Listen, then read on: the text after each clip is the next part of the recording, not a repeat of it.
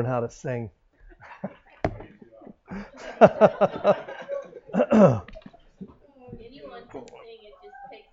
well, any, anybody can sing, but not everyone can sing well. Because I love to sing. I, I love to sing. And um, thank you, ladies. That was that was pretty awesome. I appreciate that very much. Turn in your Bibles, if you would, to Philippians chapter three. Philippians in chapter three. We we are uh, going to change gears uh, this morning for a little bit. Um, those of you that uh, are regular attenders know that we've been working our way through the book of First Thessalonians, and we're almost done. We've got like two or three verses left, and uh, more specifically, we've been recently looking at the 22 commandments that God gives us at the end of the book of First Thessalonians, and we've uh, we've only got two left. And uh, next week we're going to be looking uh, at those last two commandments. But this morning, uh, we're not going to do that. I want to, I want to, I want to, I guess, uh, what's the word? Uh,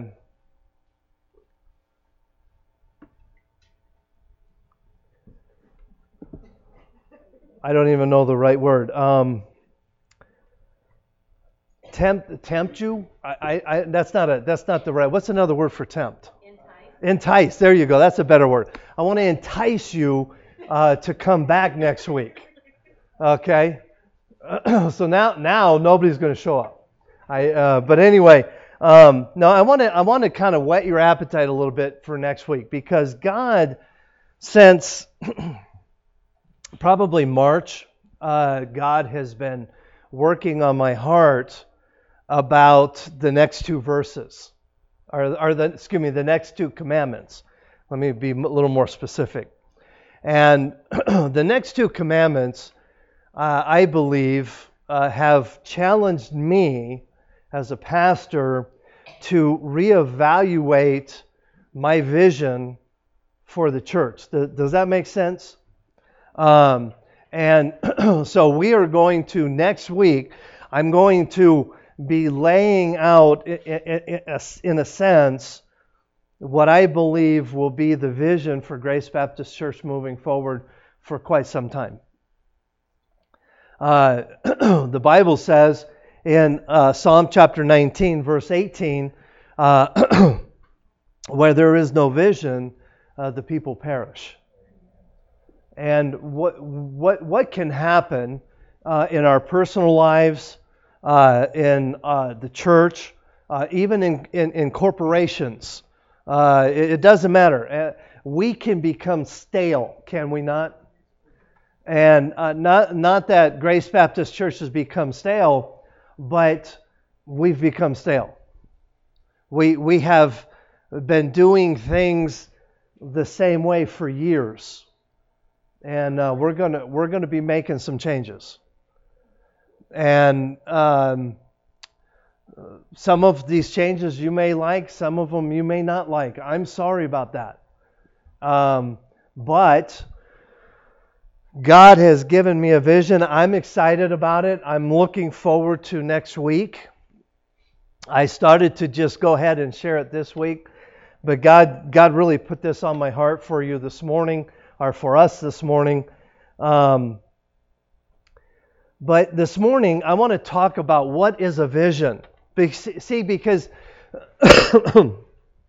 I can share a vision, but if you don't understand what a vision is, then it's just a bunch of words. And I don't want this vision to be my vision. I want it to be our vision. And if if if we as a church can get a hold of what I believe God is trying to do in our lives, it can it can not only change the the heart and the temperature of our church, but it can change the heart and the temperature of our own lives. So please come back next week and uh, see what God has uh, put on my heart uh, for us moving forward. Um, what is a vision? That's the title of my message this morning. Very, very simple. What is a vision? Um, the, the truth is, every year I pray, I start praying uh, usually in the, in the springtime uh, for a theme for our church for the next year. Um, it, it, God usually doesn't give it to me right away, but that's when I start praying. I start praying early on about, okay, God, what what is the, the what is the theme? What is the vision for this next year? Uh, and last year, uh, in the fall, uh, uh, God gave me the, the, the theme to focus. And we, we spent this year focusing on God. Not knowing when God put the, the theme of focus on my heart over a year ago, not knowing that three months into uh, 2020, we would be thrust into a worldwide pandemic. And if there has ever been a time in the life of Christians, it is this time that we need to focus on the goodness of God. The fact that God is on the throne. Because when the world is spinning out of control, we can always trust that God is in control. I remember early on preaching a message uh, I think I want to say it was in January, but I'm not sure. Last January, um, um, those you well, no, it c- couldn't have been January because uh, I was really sick in January. It was probably sometime in February. I I preached this message entitled "Focusing on One Thing," and we talked about preparing our hearts and our minds to be able to focus on God. I, I shared with you a quote from uh, Warren Wiersbe. He says this uh, The eye sees what the heart loves. And, and what, what, what is Warren Wiersbe saying? We are going to focus on what we want. what, Whatever the, the, the, the desire of our heart is what we're going to focus on. If, if, if our desire are, is the things of God, then that's what we're going to focus on. But if our desire is the things of this world, guess what? That's what we're going to focus on.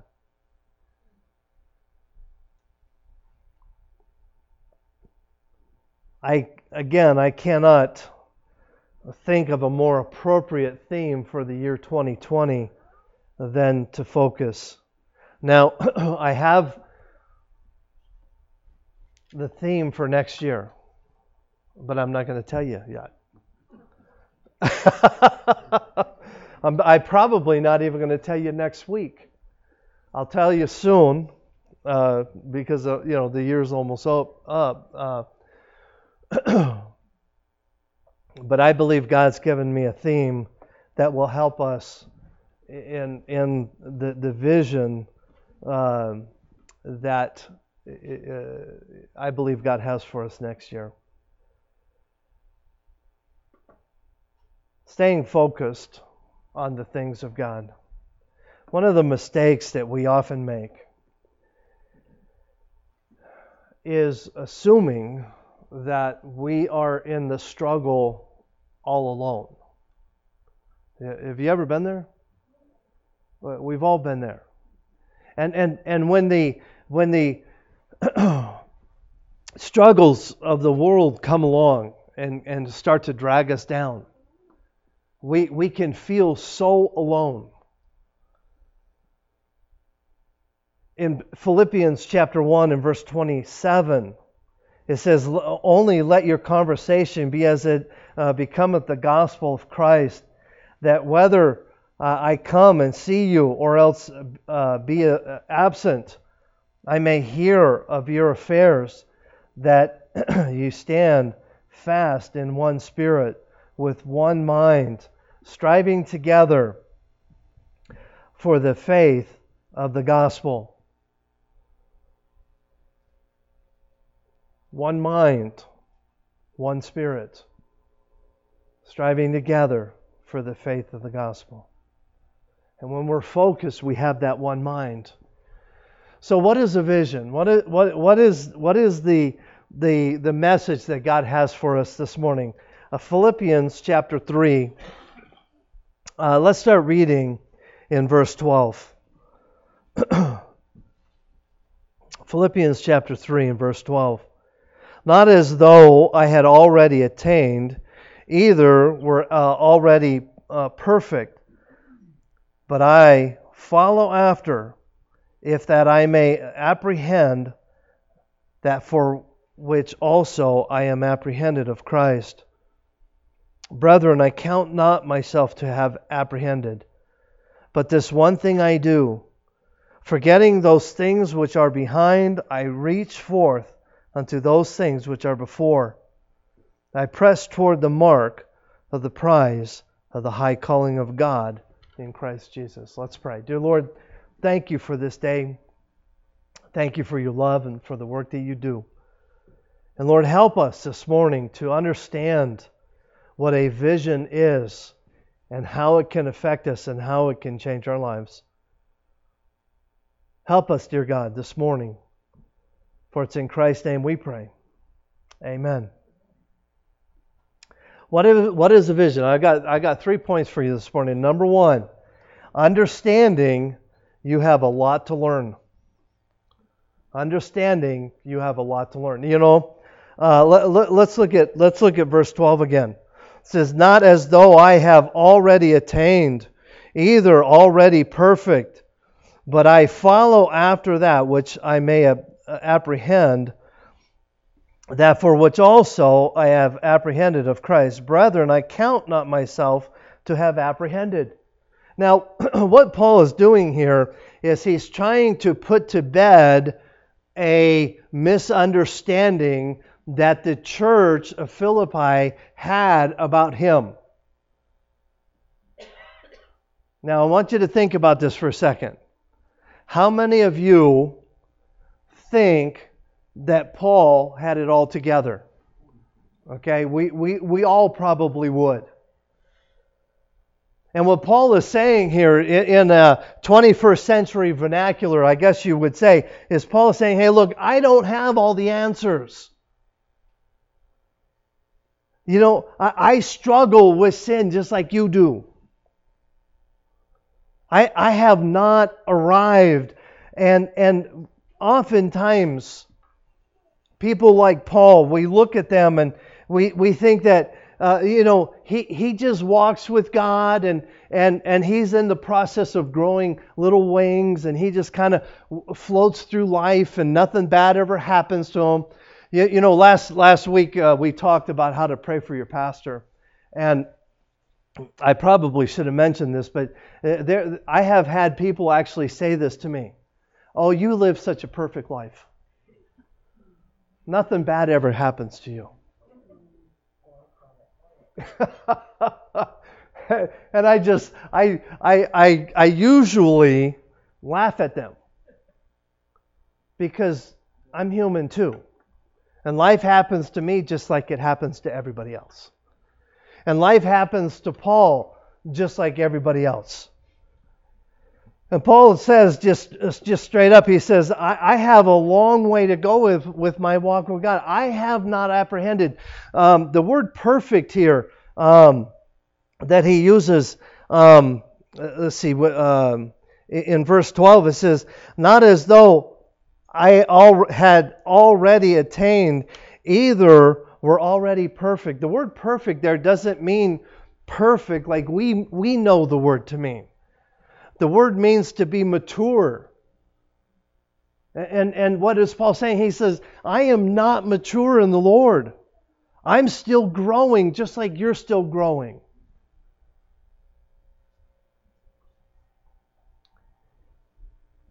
If 2020 has taught us anything, it should have taught us that we have so much to learn about the world. You know, I talked about being complacent earlier. You know, churches and businesses and people, we can become complacent. You know, there's nothing like a pandemic to make us uncomplacent, make us vulnerable. Are we not all vulnerable? Some more than others, but it should have taught us that uh, we have much to learn about other people. You know, just about the time you think you've got it all figured out, God likes to turn the world upside down on purpose to make us realize what we don't know. But more, most importantly, I think 2020 has taught us how much we don't know about our own selves.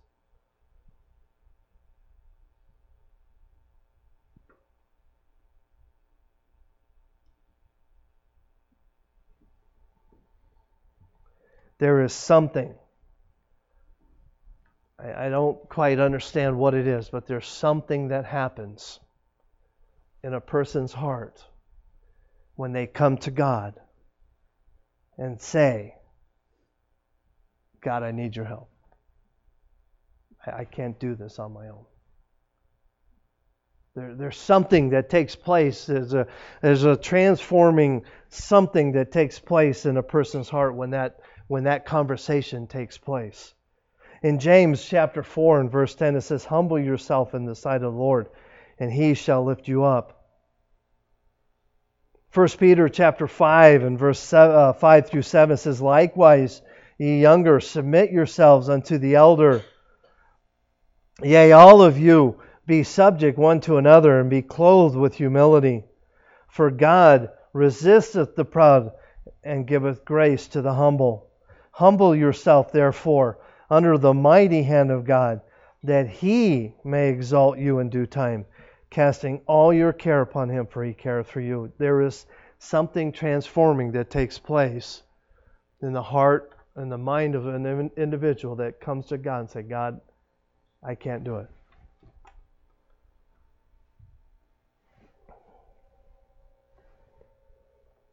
Amy Carmichael wrote this Sometimes we read words of those who have been more than conquerors. We feel almost despondent. I feel that I shall never be like that. But they won through step by step by little bits of will, little denials of self, little inward victories by faithfulness in, the, in very little things they became what they are. Uh, no one sees the little hidden steps, they only see the accomplishments. But even so, those small steps were taken.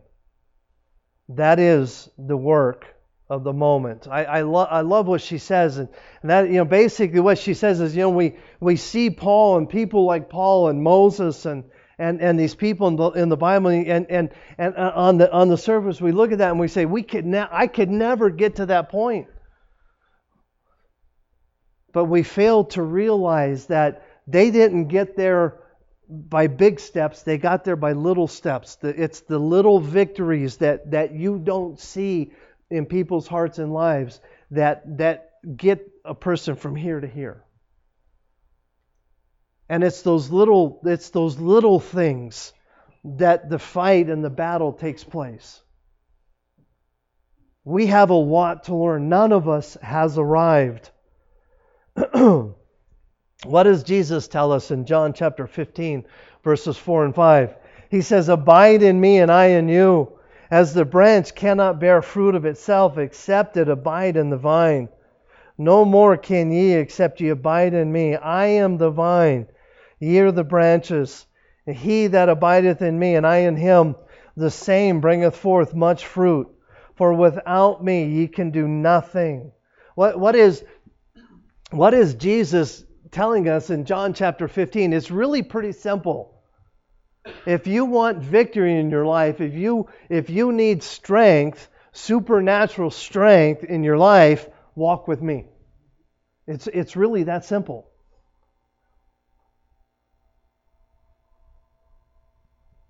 It's an incredibly simple compl- uh, uh, concept. Just making those little decisions that we face every day.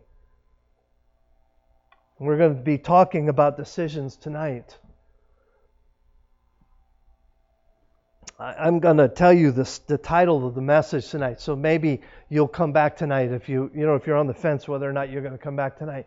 Let, let me encourage you to come back tonight because it, it is an it's an important message for everybody. And the title of the message is this: Facing the Giant of Decision Making. How many of you struggle with making decisions? We all do. We all do. And tonight we're going to be talking about some of the some of the ways we can learn to make good and right decisions. But Jesus here tells us to abide in him. The, the word abide means to stay, remain, or hold on to. Point number two understand that you, can, you can't live in the past. Look at verse 13. Brethren, I count not myself to have apprehended, but this one thing I do, forgetting those things which are behind and reaching forth unto those things which are before. Understand that you cannot live in the past, forgetting those things which are behind. I honestly cannot remember how many times in the last 11 plus years I've preached about forgetting the past. We all we all hold on to it. You know, we, we all we all have baggage in the past, do we not? Every every one of us struggles with the past. The key is we need to live in the present and leave the past alone.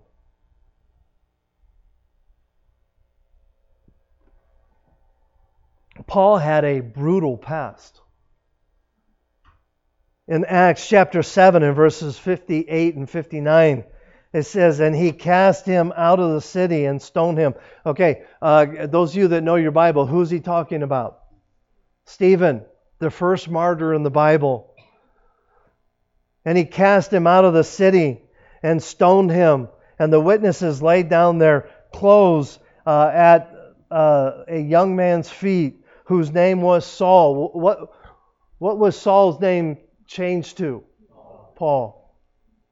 The Apostle Paul was responsible for the murder of the first martyr named Stephen.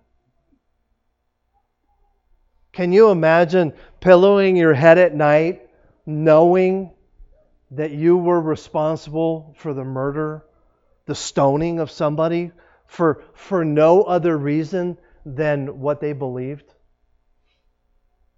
Can you imagine the nightmares? In Acts chapter 9 and verses 1 and 2, it says, And, and Saul, again, that was, would be the Apostle Paul, yet breathing out threatenings and slanders against the disciples of the Lord went unto the high priest and desired a letter of him um, to Damascus, uh, to the synagogues, that if he found any in this way, in other words, if he found any believers in Jesus Christ, whether they were men or women, he might bring them bound to Jerusalem. In other words, Paul personally was responsible for hundreds, maybe even thousands of Christians that were murdered and imprisoned.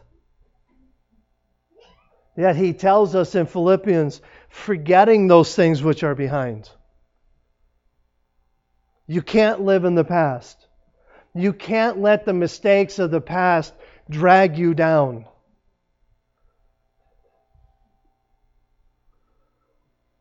What happens when our lives, when we allow the, our past to drag us down, we cannot move forward.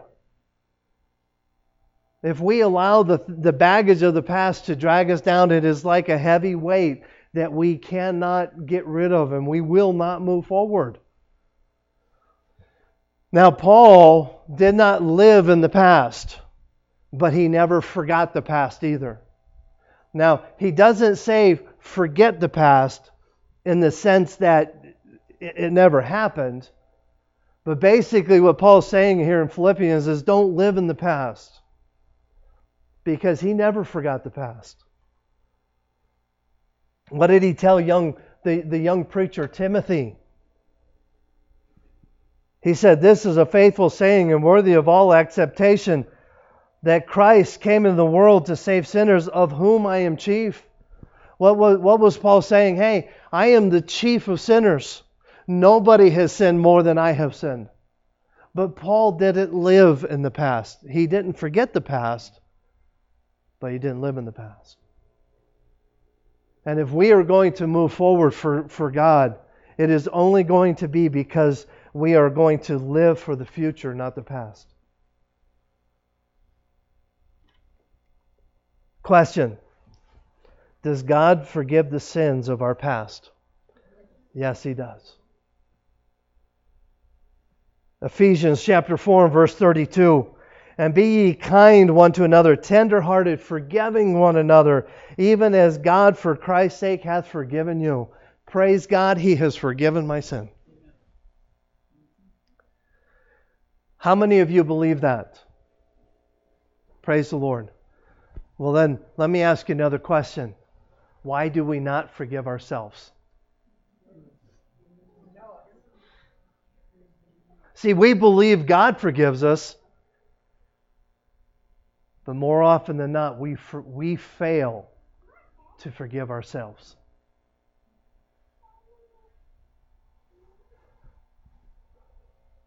Carl, Karl Menninger, a famed psychiatrist, once said that if he could convince the patients in the psychiatric hospital that their sins were forgiven.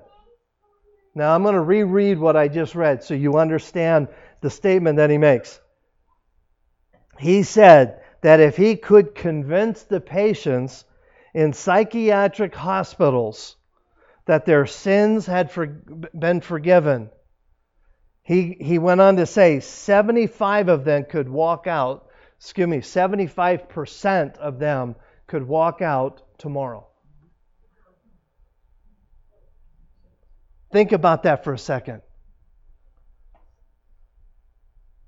75%. According to a famed psychiatrist, 75% of the people in psychiatric hospitals could be healed tomorrow if they just realized that their sins have been forgiven.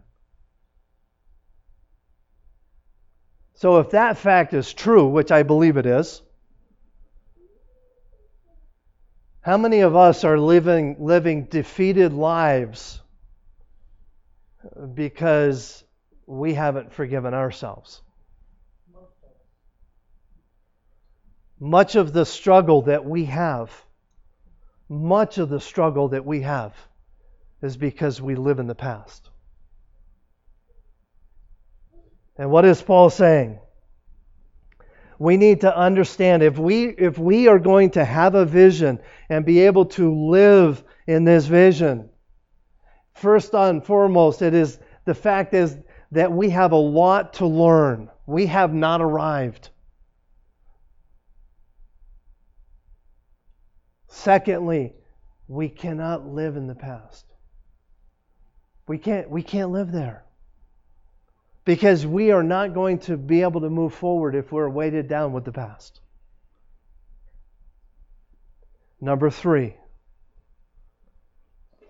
understand that going forward requires determination.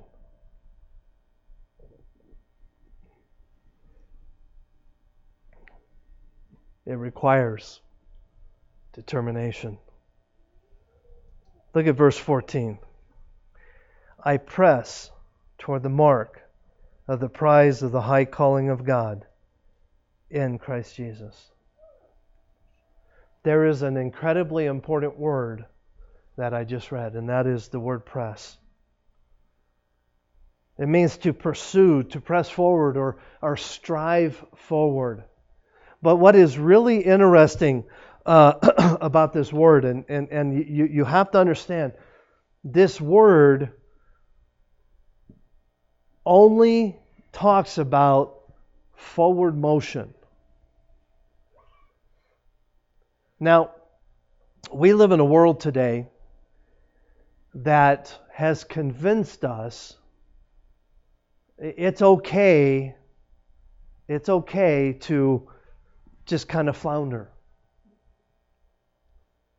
But what is Paul saying here? By using this word press, he says, I, I press toward the mark. He said, what he's saying is, he's, he's not weighed down by the past. And all he is doing is moving forward. Now, does, does that mean he is moving forward in leaps and bounds? No, that's, that's, not, that's not what this word means. What, what do you. I'm not a weightlifter, as you can tell. Okay? but I remember in high school, we would have uh, we we would have PE, and you know periodically we'd have to go to the weight room and lift weights. And uh, how many of you have ever used a bench press? Okay, okay. what is the point of a bench press? Okay, okay. You, you lay on your back and you get this bar and you, and you're supposed to press it. Okay, and what what what is that? What does that do? Okay, it it it it, it strengthens. It's supposed to strengthen your your muscles, but what what is it? What is the the action of a press when you're on the bench? Okay, it's a push, and and, and is it is it a is it a jerky kind of kind of mo- motion? What what is it? It's a slow, steady push. Okay, the one thing we learned in weightlifting was it that that that constant, slow push. And that's what this word means. What what happens to a person who's pressing weight on a weight bench and they get about halfway and they stop. It usually lands about right here. Okay. if you're lucky, it lands on the chest, but a lot of times it hits you right in the throat. Because you can't, you cannot sustain a, a press halfway. You can't do it. Well, unless you're like really, really strong and you don't have a lot of weight. But if you're pressing the maximum weight you, you're capable of, you cannot stop halfway and sustain it. It's going to come back down. And this word here is an interesting word. It, it, it, has it carries the idea that I'm going to press with all of my might that constant forward motion in my life. That's the word that Paul uses.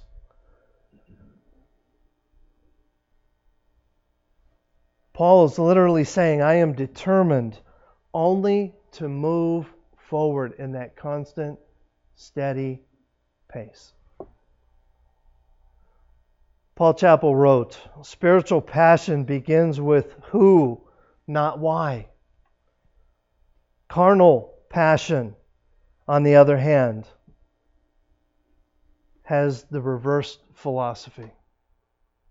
Now, I want to talk about the emphasis of why in our lives. When, when we emphasize why in our lives, it is like sitting on a bench press and getting about halfway and stopping and asking, Why am I doing this? And as soon as you do that, it's going to come down and hit you. But why? But why? The big why. Why did this happen to me? How many times have we asked ourselves that question? Why is this happening to me? And, and then what is usually followed by that? It's not what? Fair. It's not fair. Why is this happening to me? Why did that person say what they said about me? What if I had done this? Or what if I had done that? One of the things that I do in my counseling when I when I'm counseling somebody, oftentimes that is distraught over something, they are asking themselves the question, why or what what if or or or, or a, a, combination of those kind of questions. What if I had done this? What if I had done that? And, and, and the problem is you cannot live in the what if because the what if is in the past. And when we live in the what if or, or the whys of life, why did I do this? Why did I do that? Uh, where did I go wrong? See, these are all questions that every one of us struggle with. And every one of these questions has to do with the past. Revelation chapter 2 and verses 1 through 4, it says, Unto the angel of the church of Ephesus write, These things saith he that holdeth the seven candlesticks in his right hand, who walketh in the midst of the seven uh, golden candlesticks. Uh, I know thy works and thy labor and thy patience, and how that's and how thou canst bear them which are evil, and thou hast tried them which see, uh, excuse me, which say they are apostles and are not, and have found them liars and has borne the, uh, uh, and has borne and has patience, and for my name's sake had labored and has not fainted. You know, it sounds like the first uh, four verses, or the first three verses of Revelation chapter 2. The first three verses, the, the church of Ephesus was doing a lot of things right. They, they, were, they were patient. They, they loved the Lord. They, they, did, they were doing all of these things. But what does he say in verse 4? Nevertheless, I have somewhat against thee, because thou hast lost thy first love. They lost their focus. Why? Because they were so busy doing for the wrong reason. They were going through the motions, and we, we often do the same thing. And that's when a church gets stale, so to speak. When a church does the same thing over and over and over, you have to ask the question why? Why? See, we want Grace Baptist Church to stay focused on God not on the things of this world. See, if we'll stay focused on God, then the, the rest of the rest of everything else takes care of itself.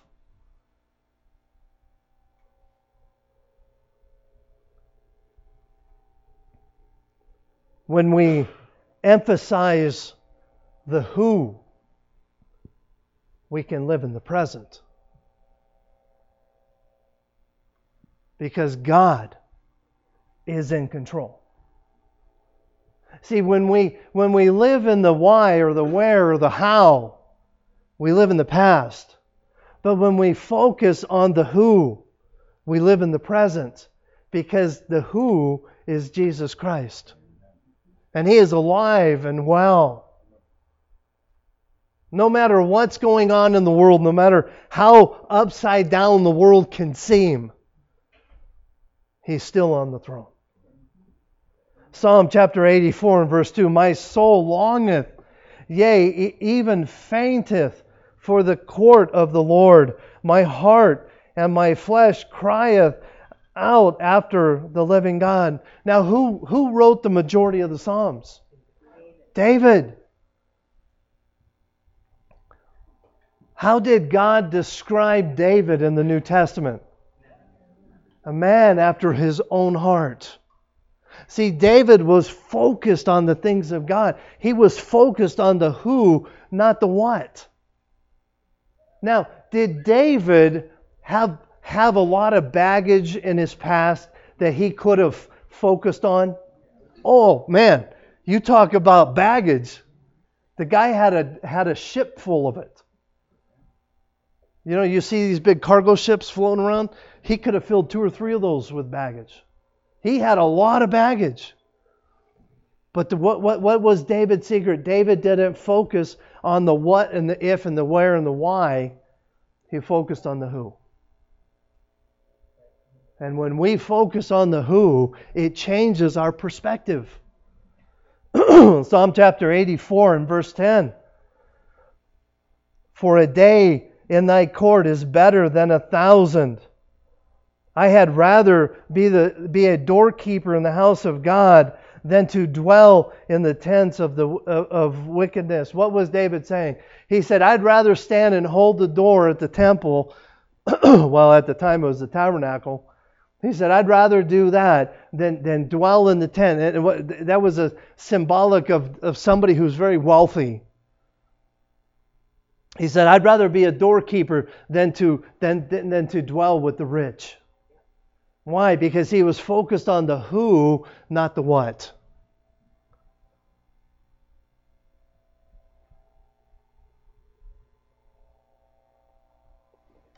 God hasn't gone anywhere. He's still in control. What is a vision? Number one, it's understanding. You have a lot to learn. We all have a lot to learn. And we're going to talk about that next week. Understand you can't live in the past. We need to let it go. We just need to let it go. And you say, but Pastor, how do you do that? It's really easy. Just let go. Say, but Pastor, it's not that easy. Uh, yeah, it is. I had a I had a a, a man in our church. He he's no longer here. He's since moved away. but when he first started coming, he had he had had a, a conflict with someone years ago that that still ate at him. Y'all ever been there? We've all been there. But it was constantly one of those things that constantly kind of ate away at him. And he had an opportunity uh, through a weird circumstance to run into this individual. After years and years of bitterness in his heart, he was able to go up to this guy and say, You know what? I forgive you for what you've done. And he walked away. He said, Pastor, he said, I felt like the world was taken off my shoulders. See, we can, we can give up the past real easy. We just need to determine that we're going to do it. That, and that was point number three.